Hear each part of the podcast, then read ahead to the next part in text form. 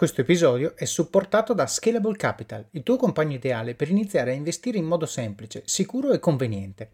Con oltre 600.000 clienti, Scalable è una piattaforma regolamentata e questo è molto importante ragazzi, perché vi offre una possibilità di investire in azioni, ETF e fondi partendo solo da un euro. Ma perché dovreste iniziare a investire? È semplice. Primo, l'inflazione, che se aumenta di questo passo diminuisce di molto il nostro potere di acquisto. Secondo, se pensate oggi che la pensione che avrete quando ci andate a 80 e passa anni vi permetterà di sostenere lo stile di vita che avete, beh, vi faccio tanti auguri. E il terzo, beh, per chi ne ha, i figli. Io ad esempio ho un fondo per le mie bambine, piani di accumulo per me, investimenti diversificati per obiettivi che hanno orizzonti temporali diversi. Con Scalable puoi dare forma ai tuoi obiettivi di investimento e sfruttare appieno il suo potenziale per far crescere i tuoi risparmi nel tempo. L'importante è iniziare per step e Scalable non ti permette solo di acquistare azioni o ETF, ma anche di imparare come funziona il mondo degli investimenti. Scopri di più su come Scalable può trasformare il tuo approccio agli investimenti visitando il link in descrizione. Ricorda, con Scalable il tuo viaggio finanziario può iniziare solo con un euro. Non aspettare, investi nel tuo futuro oggi stesso con Scalable Capital. Buongiorno a tutti e benvenuti a Pillole di Office of Cards.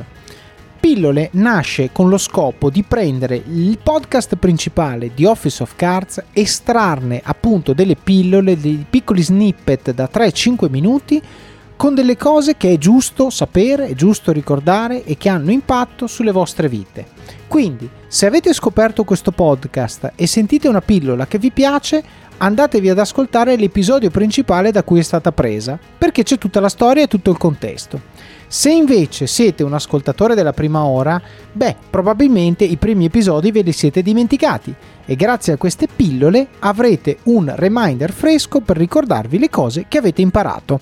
Spero che vi piaccia, ci sentiamo alla fine dell'episodio.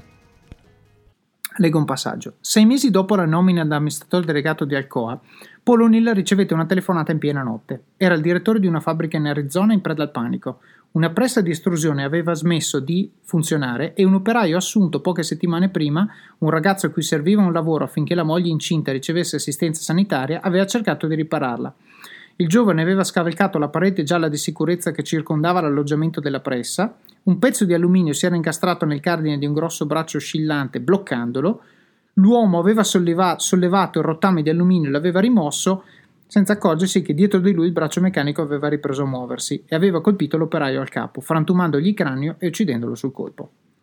14 ore dopo, O'Neill organizzò una riunione di emergenza con tutti i dirigenti dell'impianto e i funzionari più importanti a Pittsburgh.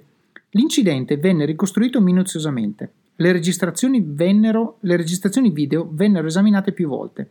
O'Neill e i suoi collaboratori individuarono i numerosi errori che avevano portato all'infortunio mortale.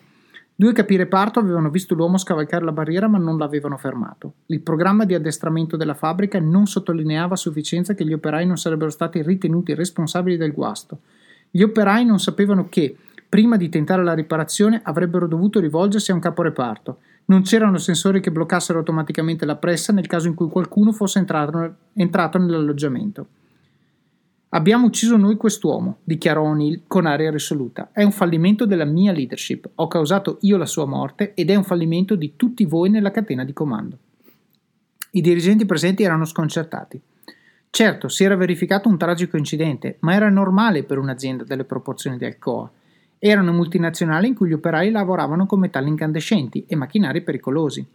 Paul era arrivato come un outsider e molti erano scettici quando parlava di sicurezza, mi disse Bill O'Rourke, un alto dirigente. Pensavamo che tutto questo sarebbe durato qualche settimana e che poi si sarebbe concentrato su altro.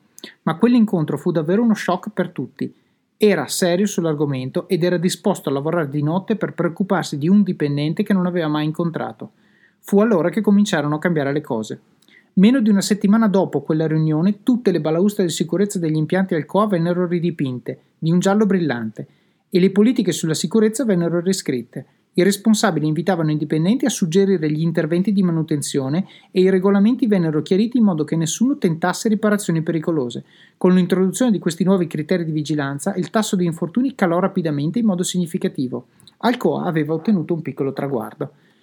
In inglese diciamo walk the talk in italiano io direi se dici una cosa falla. Mm-hmm. Questo, questo Paul O'Neill sostanzialmente si è trovato di fronte a la prima di una serie di, di, episodi che poi vengono descritti nel libro in cui lui si trova di fronte al, al dubbio se fare eh, un, una reazione che sembra eccessiva per sottolineare un punto oppure fare quello che l'azienda ha sempre fatto, accettare che questo succede. Lui ha scelto la prima strada, sicuramente la più difficile, però facendo così ha fatto capire alle persone che l'aria doveva cambiare e lui era il primo in prima battuta con la frase dicendo abbiamo ucciso noi quest'uomo, è un fallimento della mia leadership, ho causato io la sua morte, lui si prende la responsabilità e con questo fa capire agli altri che devono fare la stessa cosa. Quindi tornando all'esempio eh, appunto che io spero che qualcuno che abbia un team in questo momento, il suo team sta sottoperformando, io a te, ascoltatore, dico una cosa, è colpa tua se quella persona non sta performando, perché tu, il tuo lavoro è risolvere il problema che impedisce a quella persona di performare nel modo eh, do, eh, diciamo in cui dovrebbe. E quindi questo significa che devi capire qual è il problema, devi settare delle aspettative chiare e poi devi aiutare questa persona a rispettare quello che, quello che ti aspetti faccia. Se posso fare un parallelismo con, con lo sport, perché poi alla fine nello sport un, un team è, un, è, una piccola organizzazione e anche lì si vede quanto sia fondamentale eh, la coerenza con le abitudini che tu uh, instauri nel, nel, nel, team. Perché la coerenza delle abitudini è poi alla fine quello che genera la mentalità. Se tu accetti la sconfitta una volta o comunque se non sei coerente con la visione che hai, nel caso dello sport, che sia la vittoria, che siano i principi di gioco, e poi tu quella mentalità non la, non la creerai mai perché hai accettato una volta la deroga a quella mentalità. Se tu invece quella mentalità la costruisci seriamente eh, una, eh, giorno per giorno e la, la, costruisci come un'abitudine, poi tu quella mentalità non la perdi. Per cui anche se crei quello che, che nello sport è il dolore della sconfitta, accettare quelle che sono le conseguenze della sconfitta e partire da là per eh, prenderla come un qualcosa di cui si è responsabili, poi ovviamente riesci a creare questa, questa mentalità più, più vincente.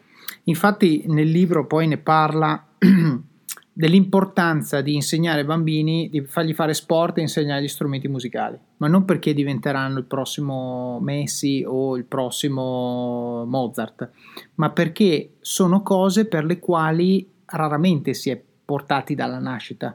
Se io voglio imparare a giocare a calcio, la prima volta che provo a cacciare la palla, probabilmente finisco col sedere per terra. Certo. Se io provo a suonare il violino, la prima volta che lo prendo in mano, probabilmente mi faccio male le dita. È, così, è normale.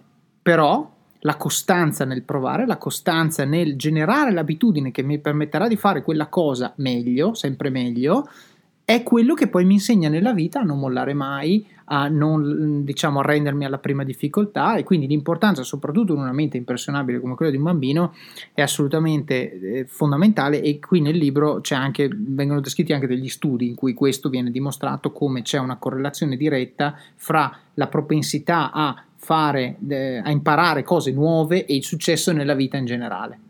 E hai fatto bene a sottolinearlo perché eh, per, quando io parlo di sconfitta non parlo semplicemente del risultato, perché poi il risultato a volte è casuale, eh, soprattutto nello sport, parlo della prestazione che c'è dietro il risultato.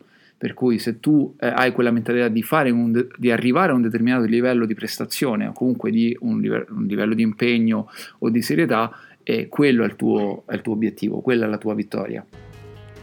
Bene, come avete sentito questa pillola da sola vive, però ovviamente è parte di una storia che abbiamo raccontato nell'episodio principale, vi consiglio quindi di andarlo a sentire per avere tutto il contesto che ci ha portati a dire questa frase e poi soprattutto per sapere come va a finire e cosa succede dopo. Quindi buon ascolto, ci sentiamo alla prossima pillola oppure vi aspetto nel podcast principale di Office of Cards. Alla prossima!